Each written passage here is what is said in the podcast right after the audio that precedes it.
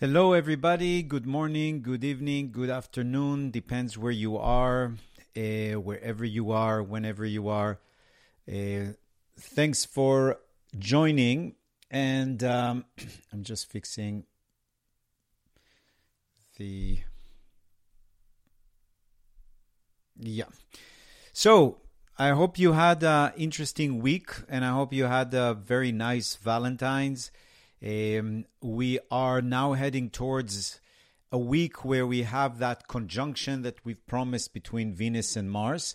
Uh, it's already started, so in that sense, it's actually really good because we are starting some new cycle, at least with um, everything that has to do with the energies of. Uh, um, let me just make sure this is working. Sorry because the live thingy is causing a little bit of an issue.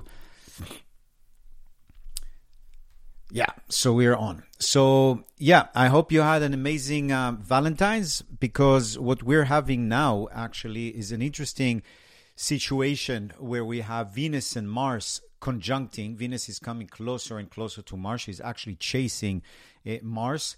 It, that's a great name for a movie, Chasing Mars. But anyway, Venus is going to be conjunct with him this week, which is actually a very interesting um, period because A, we are moving away from Aquarius into Pisces. We're actually doing it tomorrow officially. And we also spoke about how tomorrow, February 19, we have this rare conjunction of the North Node and Chiron. Uh, again, if you look at the chart, you see that the North Node passed away from it, but that's because it's the means um, way of looking at the nodes instead of the actual true nodes. The true nodes, the conjunction is actually today. The mean basically means that the North Node is going back and forth, and, and there's like a average, you can say, or a mean to look at the north node, and that's where it is now 18 degrees. But in the true nodes, it's 16 degrees. So it doesn't have to be so technical. But the important thing is that we are now in a period of a lot of fate, a fate that has to do with our sense of identity, fated things that must happen that are not always as pleasant just because we're involving Chiron, which is the wounded healer. It, even the name wounded and healer, it's not always, uh, you know, fun party time. But overall, this conjunction of Sun and Mars and Venus with the conjunction of Chiron, the wounded healer, and the North Node is a very interesting opportunity for us this week. And even today, we have the moon conjunct Vesta. So we talked about whenever there's a lot of conjunction, we're basically talking about periods where new cycles of the planets are starting. So, the same way that Venus and Mars cycle is starting right now. Venus is the feminine energy, Mars is masculine energy. So, there's something about putting together the masculine and the feminine. And don't forget that Mars is the ruler of Aries, and the conjunction between Chiron and the North Node is happening in Aries. So, we'll talk about that and a little bit the myth of Chiron so we can understand what's happening right now a little bit further. But we'll start off looking at what is going on for us this week. So, first of all, the biggest thing about this week is the conjunction of Venus and Mars, the conjunction of Chiron and the North Node, and the fact that we are moving into 30 days of Pisces. Uh, we've been 30 days in Cap in Aquarius, and we said it was very fundamental days of Aquarius because right now we have Pluto, Venus, Mars, Mercury, and the Sun. They're all in Aquarius. It's been like that for a few uh, days that we have 50% of the chart in Aquarius. So that's a lot. Uh, now the sun is going to move into Pisces, where we already have Neptune, the ruler of Pisces, there, and where we have Saturn already from last March uh, until February of 2026 in Pisces.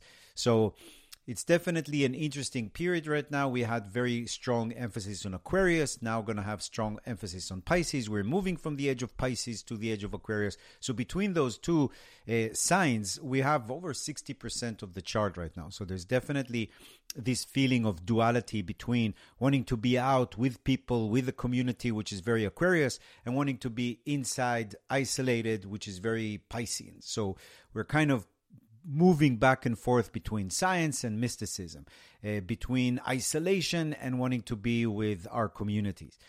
But again, Pluto, uh, Venus, Mars conjunction, which is happening right now, definitely talks about re examining a lot of our relationship, a lot of our partnerships, partners in work, partners in life, to see what works and what doesn't really work for us. So that's the main thing this week. Also, right now, today specifically, we have a very interesting trine. We have Mercury and the Moon trining each other. It means that emotions and thoughts are flowing very well. I think I was reading about this article today that information that we receive of people we like, we tend to retain. When we hear information for people we don't like, we tend to forget it. They, they did a study right now that can explain a lot of why uh, nowadays, especially with social media, we're just forwarding, posting, or reposting things that from our friends or people that think like us and that's why it promotes this kind of one way of thinking instead of like looking at uh, different modalities or different options or different possibilities. So remember we talked about how the south node is now in libra. We we find it very hard to balance things. We're much better at like very specific tunnel vision of the sun eh, of the north node in aries. And now we're told that also with connection to information we tend to pass that information and absorb that information much more if the information comes from people we like. Now it's kind of interesting because i thought about it. After all i mean we're probably programmed evolutionary to learn much more from our mother, our father, our brother, our sisters, our aunt, our grandmothers, you know, people we are in our family we're supposed to like or have affiliation with or have the same interests. So it's easier to learn from them so that we can retain that information compared to if we were programmed through evolution to retain the information from people we don't like. I mean, it kind of makes sense. But the idea is that emotions and intellect are not as separated as people thought. You know, like in the Greek tragedy, where we have reason versus passion, and it's so eh, intense and it creates such a dichotomy that eh, that it that it's so interesting that it creates things like Antigone and um, other plays. You know, so that duality might not be basically a zero one situation, but much more fuzzy. So that's what's happening today. We have some really nice, uh, let's say, trine between Mercury in Aquarius, which he loves to be, which has to do a lot with intellect and information and data, and the moon on top of Vesta, which is much more emotional and sensitive, that trine is really positive. So you're going to have a lot of insights today. And you know, Vesta represents good things that happen in the in tradition that we can carry with us into uh, the here and now. Basically, the virgins of Vesta were in charge of keeping the flame. The flame represents wisdom or light from the past, not darkness of the past that we're trying to sustain, but light from the past that we're trying to pass on, you know, mimicking the energy of the sun. The light that came yesterday will come again today. So it's honoring that element of the ever flame uh, that flame that maybe Pythag- uh, Prometheus got from us, stole from the gods to give humanity. So that flame of creativity is being touched today by the moon. It happens once a year, but uh, sorry, once a month. But the fact that it's trining Mars, uh, it's trining the sun, is really, really positive. Trining Mercury that creates that trine that you see there on the chart if you're looking at the zoom and you're also going to have the south node involved. So we have a lot of lessons from past lifetimes enhancing our emotional expression and giving it a beautiful trine to mercury which has to do with communication networking um, everything has to do with the mind. So the mind and the heart can actually link today. So especially because the moon is in Gemini, it just means that flows eh, information flows much much better. Tomorrow the energy shifts as the moon and the sun are moving from dryness into wetness. It's moving from air to water. So tomorrow on Monday, the day of the moon, we have something interesting happening because what's happening that day specifically is the sun moving from Aquarius, where it's been for 30 days, very dry, very Im- very impersonal you can say very much about friends community into pisces which is more mystical more imaginative more poetic. At the same time the moon which you just mentioned is moving from gemini which is again air and dry into cancer which is all about emotions family nurturing people, nurturing ourselves, everything that has to do with uh, home, family, real estate, that kind of energy. So that's what we're having uh, tomorrow. It's a very pivotal stage because even when the sun moves from one sign to the other, it's like we're moving to a different country. We're touring, and every year we visit a different. There's only twelve countries. Every year we visit each country for a month. You know, we're like we're constantly traveling, which is what we are on the planet Earth. We are orbiting around the sun. The sun is orbiting around the galaxy, and so forth. So we are tourists, cosmic tourists. So what's happening tomorrow is not only the sun is moving, but also the moon is moving, and they're moving to the same element. That's why they maintain that beautiful trine and when the sun and the moon are trining, which is happening a little bit today, tomorrow, a little bit in Tuesday, it's always good news. It's mother and father getting along. You know, there's no one, I don't know any kids who are not happy when mother and father are kind of uh, on the same page or together or smiling at each other it feels secure, it feels safe. So tomorrow there is something that makes us feel like mommy and daddy are together and making us feel safe. That's the sun moving into Pisces for 30 days and the moon moving into Cancer for two and a half days. But still, in those two and a half days, we're kind of dipping ourselves in the cosmic water, and there is much more connection to compassion, great energy for real estate, home, family, overcoming issues that you might have from your home and family. And that trine is again sending beautiful energy because we have the sun and saturn uh, sending a trine to the moon which is really positive. And at the same time mercury is still sending a trine to vesta. So we still have the ability to tap into information that we need information that we might have had in the past or it's running down the generation. Uh, intergenerational transfer doesn't always have to be bad things. It's information. Information could be a trauma because it's an intense information, or it could be also talents that are lurking in our DNA and want to have some kind of expression. So, again, tomorrow, ancestral karma is coming our way, but in a good way. There is a lot of um, energy of Mercury. Uh, that is working very positive with Vesta again. Information from the past is coming into uh, coming down to us, and the other thing that we have is Mercury is still sending a beautiful trine to the south node and a sextile to the north node. So that's always good. Information is flowing. Uh, Venus is almost touching Mars. That's going to happen more in Tuesday on the day of Mars and Wednesday. But we're feeling that tension of Venus kind of uh, asking Mars again and again if she's going to go out with him or, or she's trying to knock on his door right now to take him out on a date. So Venus is approaching Mars. She just been to Pluto. So she's loaded with very um, sexual, intense energy because first conjunction was for her with uh, uh, with Pluto, and now she's going to be moving and that information bring down uh, to Mars. Now, besides that, the moon being zero degrees Pisces is very important for us on Monday, Tuesday, because that's the essence of your Pisceanness. So, again, the law of beginning. When the sun moves to a different sign, like tomorrow, whatever is happening to you tomorrow is guiding the next 30 days. It's like the overture of the uh, opera, of the uh, uh, piece of music that you're listening to. So you're going to have everything like lined up tomorrow, almost like a concentrated. Um, then you just have to add water and you get the cake, you know. So what you have tomorrow, the day after, is an indication, a sample, a preview of how the sun in Pisces in the next 30 days up until the equinox will affect you. So it's going to be very important to pay attention tomorrow. Again, Pisces. Pisces has to do with mysticism, intuition, meditation, dance, movement, um, anything to do with your ability to take your imagination and make it more pragmatic, practical, especially with Saturn being also in Pisces. Saturn in Pisces just helps freeze and galvanize and crystallize whatever is going on with Pisces.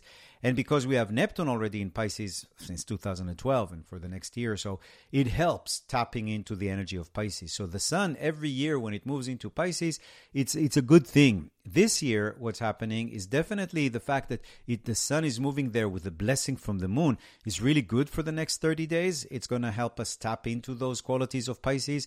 But anything you can do with imagination, going back to yoga if you slacked in your yoga, anything to do with movement, like we said, dance, imagination, imagery, poetry, working with your dreams, that's going to be really positive. Just be careful of any kind of dependency, codependency, lack of boundaries, addictions, which is self and self uh, undoing. Uh, self destructiveness is part of the dark side of Pisces. And what can we do when the sun travels into Pisces? It's like traveling and going to I don't know Mexico, beautiful pyramid, amazing uh, landscape, amazing people, amazing food. But yeah, there is the narcos. There's every place there is some issues, you know. So the same thing when we're now visiting the lands of Pisces, there is some issues there, but uh, we've been dealing with issues of Pisces since March of 2023. So you should be aware of what is demanded of you. But even if you look at the chart itself, you see how much blue energy there is compared to red energy, which means that things can flow this week. If we look at February 20th, um, February 20th is a Tuesday, and that is Venus is still chasing Mars. She's about to catch with him. It's officially a conjunction for sure, but the conjunction is going to be more tight on Wednesday. But again, if you are on into dating or wanting to meet people or wanting to have new ideas about how to make money and how to actively uh, look for uh, uh, new sources of income, that's actually pretty good. February 20th, 21, uh, just because Venus and Mars are going to be conjunct. Mercury is getting beautiful energy as well over the chart. So we still have a great deal of emphasis in uh, Aquarius for the next few days. We have 40% of the chart in Aquarius. Tuesday, the moon is still in Pisces and she's sending beautiful energy to Saturn, beautiful energy to Neptune. Tuesday is a great day for dreaming, getting information, intuition, gut feelings. All of those energies are really blessing uh, our existence. So, Tuesday, very emotional day, but in a good way. It flows pretty well. Um, besides that, we don't have um, that much opposition. Yeah, so that's actually flowing pretty well. Even the black moon and the light moon are working well on that day. So, um, in general, we have Tuesday flowing. And what's happening on Wednesday, the moon is still in Cancer and Venus and Mars. Yeah, Venus is chasing Mars, getting closer and closer. She's only 20, de- uh, 20 minutes away, but we can definitely declare Tuesday, Wednesday, Thursday, and Friday the days this week when Venus and Mars are conjunct. Whenever they're conjunct, it's great for lovers. You know, the cosmic lovers are coming together. Uh, according to the myth, when they did meet together and made love, Harmonia was their daughter. So um, there is the possibility for harmony. What's happening in Wednesday, though, or more in Thursday, is that we're starting to get a conjunction between the Sun and Saturn. That happens once every year. And now it's always happening in in Pisces because Saturn is in Pisces. So the next, uh, the second part of the week, next week also, is guided by that conjunction. It's going to be official in six days from Wednesday. So that's what I'm saying. End of this week, beginning of next week, Saturn on top of the Sun. Yeah, it's not easy. It's uh, issues with father figures, figures of authority, with your own father, um, issue as a father, things that have to do with pressure, extra responsibility, your ability to remain calm is tested, just feeling that everything is heavier. So it's just uh, more re- issues with responsibilities. And also, the sun and um, and Minerva are, are squaring. Saturn and Minerva are squaring right now.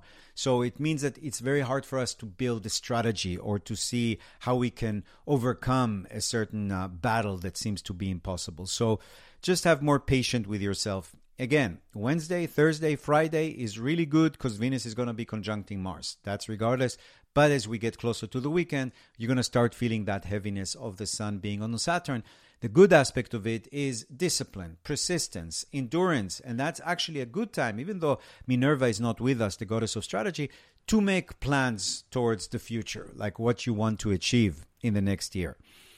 The moon is the end of Pisces, moving into Leo on February 21st, but on February 24th, it's a Thursday. Officially, you see Venus and Mars are precisely seven degrees uh, Aquarius. It's interesting that they're meeting on seven, which is the, the number of um, uh, relationships. And the Sabian symbols, beautifully, beautifully gowned wax figures. That's the Sabian symbol of seven degrees Aquarius. But Mars and Venus coming together on Thursday. Again, really good for finance, really good for art, design, for relationship, for partnership. Those things are really very, very positive for that. And uh, the sun is coming closer and closer, like I told you, to Saturn. That's the biggest uh, thing we have. Uh, besides that, the moon is moved into Leo on Thursday and Friday and some of Saturday. That's always a fun moon. The moon is sending a beautiful energy to um, Minerva, the goddess of wisdom. So there's a lot of wisdom coming from women to women through women. And then the moon is sending a trine towards Chiron and the wounded healer uh, which is the wounded healer and the north node. So again, it's interesting that we're going to have that conjunction of Chiron and the north node, which basically talks about fate and healing coming together. So you might be fated to have a certain issue or a wound surface so that you can actually fix it. And the North Node represents the ability to ride the karma, to, to move it to directions that we want, not to be so much influenced by the past. And Chiron talks about the force of um, healing and teaching. Actually, we'll see Chiron was an astrologer, he was a herbalist, he was the first pharmacist, he was the first surgeon. So he understood how to heal people without having to cut them up. But if they needed to be cut up, he knew what to do.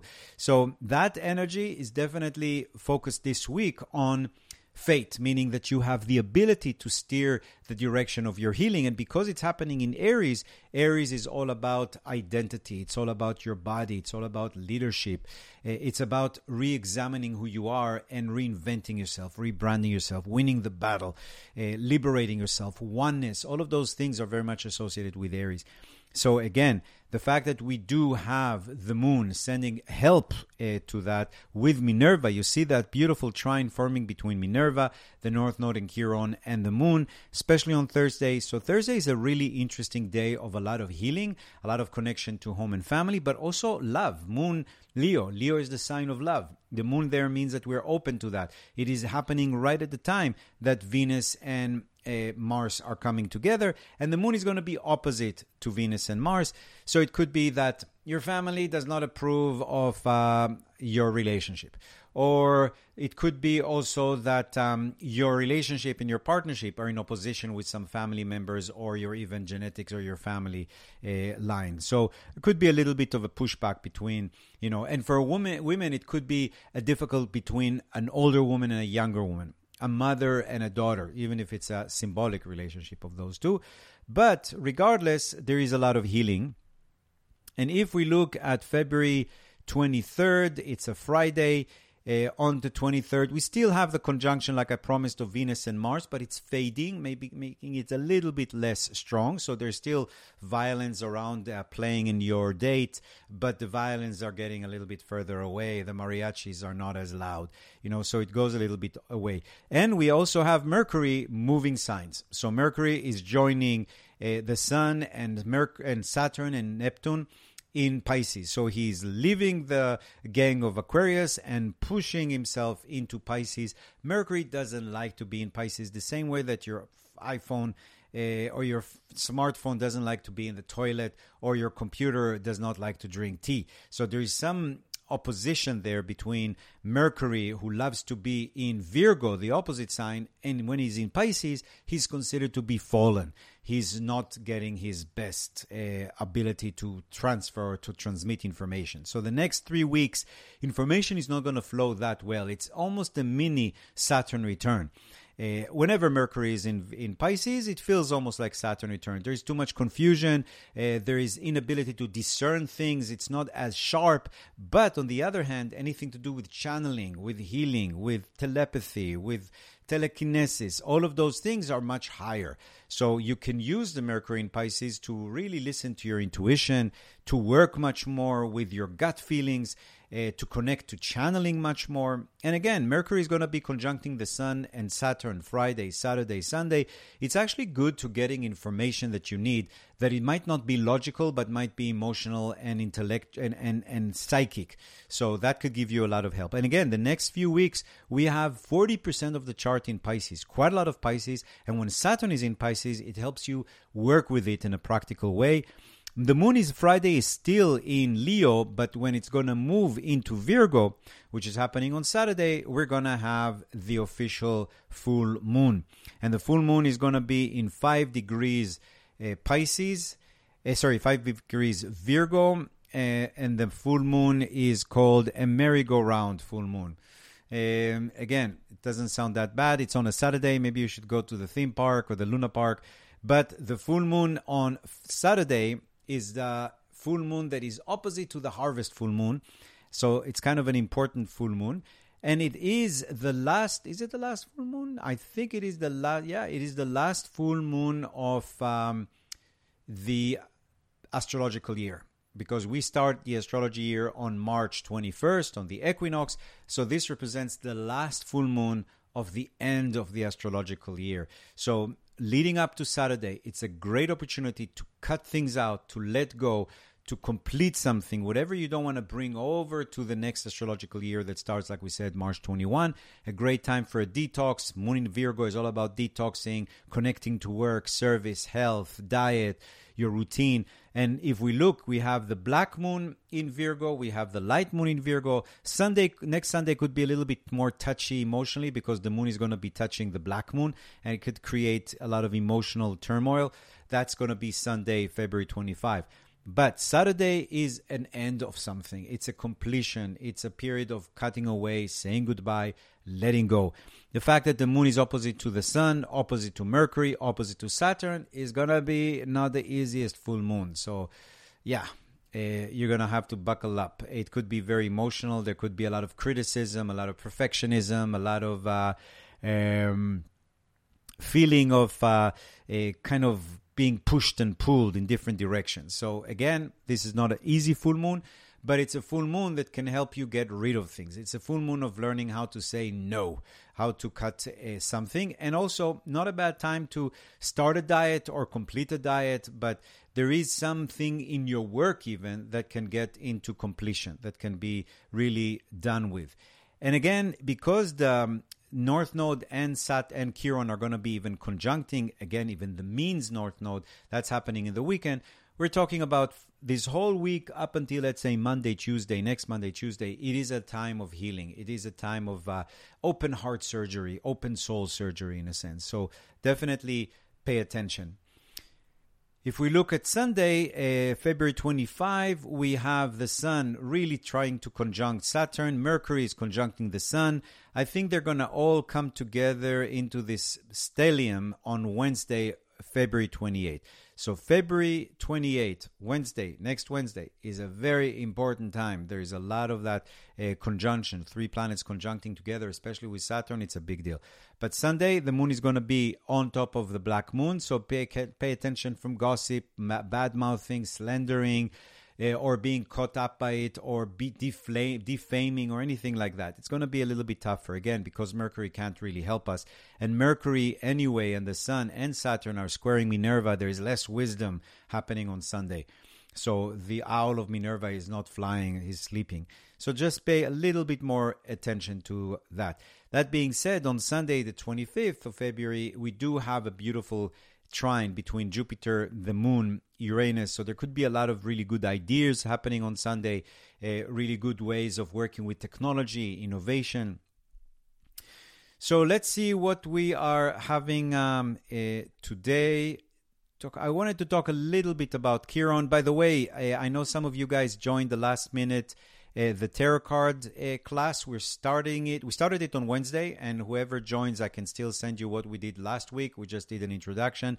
But if you want to join us, you can still join us. There is the link uh, on my site, uh, on my um, uh, on in Zoom in the chat, and in Instagram. You can see it in the bio and we're going to have eight weeks of those. And if you join us, just get the Thoth deck or the Crowley deck uh, so you can have it. And we are doing it Wednesday. Wednesday is the real official start. So again, you can still join us.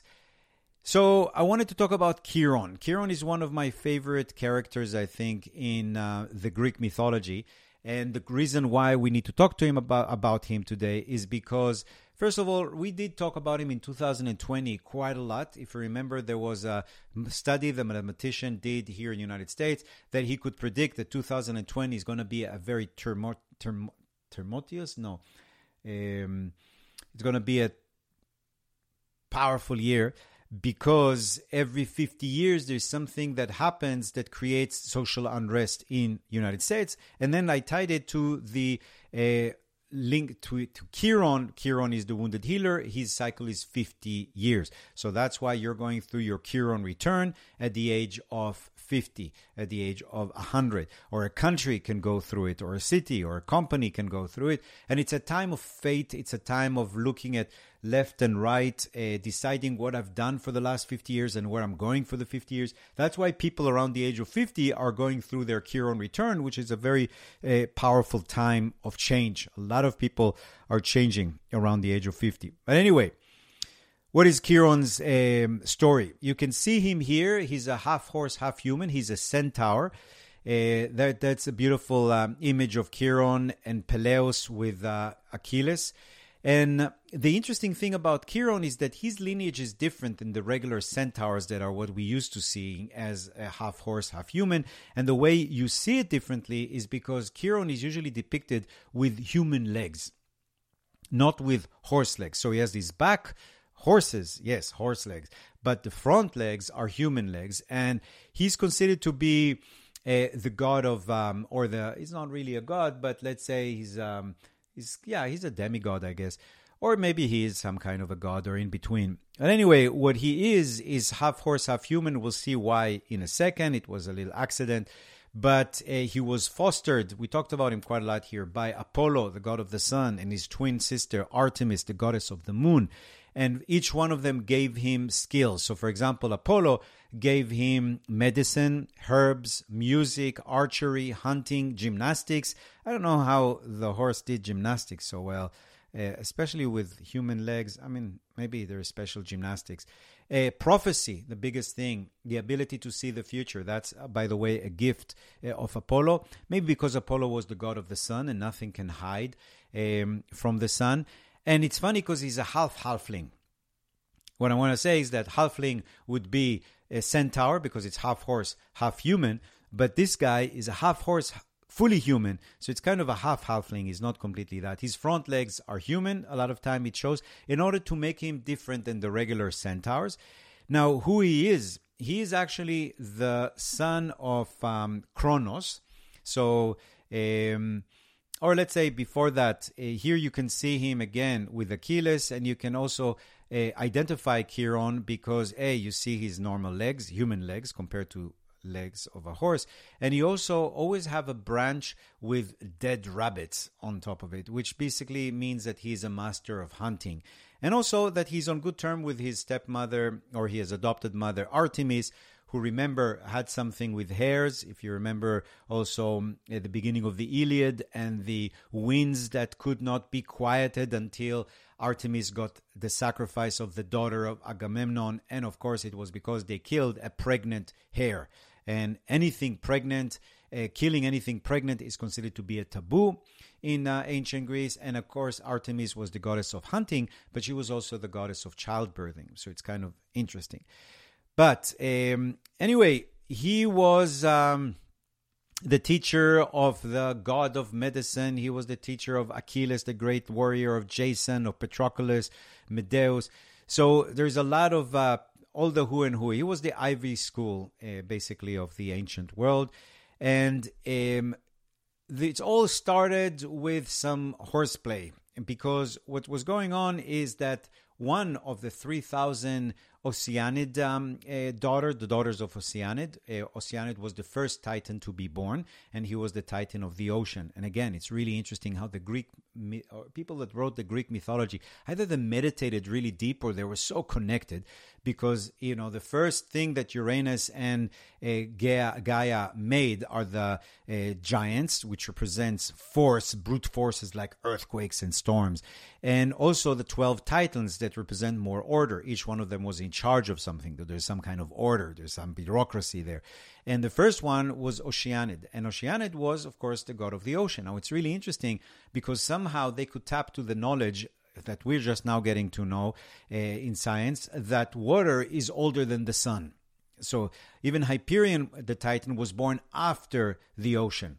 So it's interesting that they somehow recognize the fact that the ocean water on Earth is older than the sun because it came from asteroids and the asteroid came from space and they could have come from before the sun was created.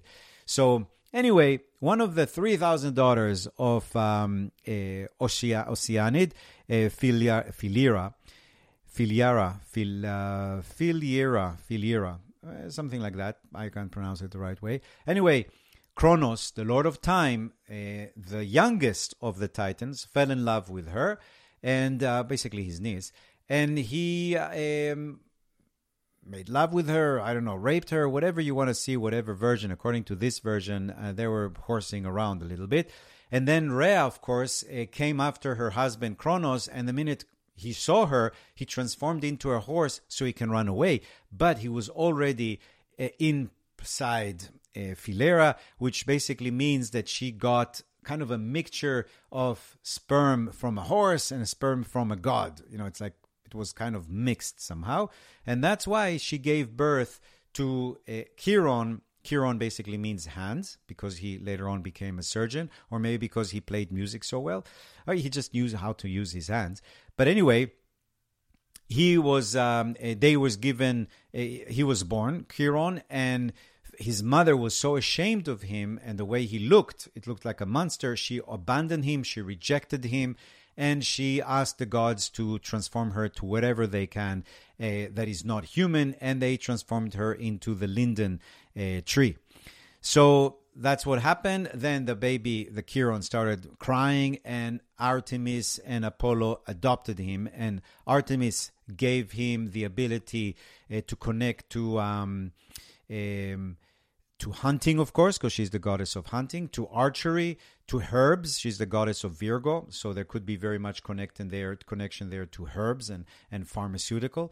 And Apollo gave him, like we said, music, the lyre, medicine, prophecy, and he was very much known for his kindness. So we're talking about an archetype of the wounded healer because what happened eventually, because he had so many students, according uh, one of them is uh, Hercules, and Hercules one day came with his sword still tainted with a little bit of poison, and when he by mistake, it's friendly fire, you can call it, hit or or touched Chiron's ankle, he uh, got injured by this poison. He could not be healed because there is no antidote to that poison, but the gods gave him immortality. And that immortality was given to him because of his injury, not in spite. So, what it means is that wherever you have your injury, whatever you have been hit by a poison that has no medicine, that's the place where you're going to be remembered. That's the place where you're going to be immortal. Your imperfection is what makes you perfect. That's the story of the wounded healer. Everybody has the wounded healer someplace in their chart. And that sign in that house where you have it represents where you will be remembered, where you will become um, immortal, meaning that after your death, people will still talk about you or read you or know about the things you've done or influenced by projects or things that you've created.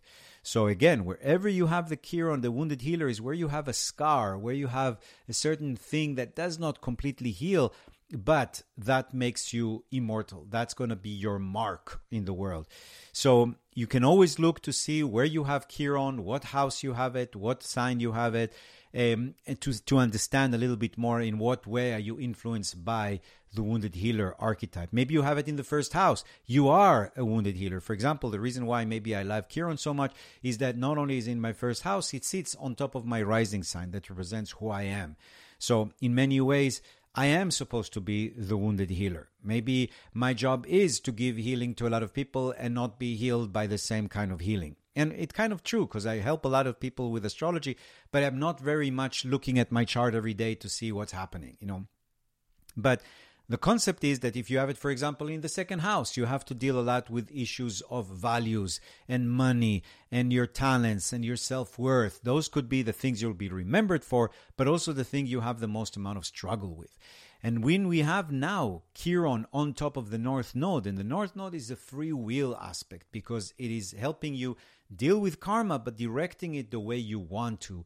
The fact that we have it now in Aries, which is the sign of warriors and the sign of all of these characters like Achilles and Patroclus and Hercules that came to learn and study with um, Chiron, is a very powerful time to really know what is going on with your wounds. Now, people ask how you can find out where you have Chiron. If you go to um, a, any kind of uh, um, generator of charts, if you go to my website, cosmicnavigator.com, under, Fost, under uh, Learn, there is a tab there to create your chart, to make your chart. You can go there and you'll see where you have Chiron. It will tell you. Chiron looks like a, a key, which is not for uh, coincidence because it's the key to unfold your potential. So again, Chiron in your chart, that's where you felt abandoned. That's where you felt not connected to uh, even your own self. You know, for example, again, when I have my Chiron in the first house, when I was growing up, when I was six, seven, eight, I was absolutely sure I was adopted. I had this feeling that my, my true mother and father had abandoned me and that my parents uh, adopted me. And every time somebody said, Oh, you look like your mother, or you have your father's eye, I got really angry because don't they know I'm adopted? These are not my parents. So that's maybe an example of Chiron in the first house, because remember we said Chiron was abandoned by his mother. She was disgusted by him, and therefore he was adopted by the moon and the sun. This is again really beautiful that Apollo and Artemis decided to uh, adopt him. Again, don't forget that she is the goddess of childbirthing, and the moon, which has to do a lot with the womb, and he is the god of the sun. He's a he's a healer, and on top of everything, he's also um, a prophet. So he could tell, okay, I know this little kid. He might look a little bit ugly and weird because he has these legs, and he's not really a horse. He's not really a human. But man, this guy is going to make a big difference on the planet. I'm going to adopt him. I'm going to make sure that he's set in the right direction. And that also tells you something interesting about genes and environment. So, yes, I mean, come on, he had good genes from Kronos at least.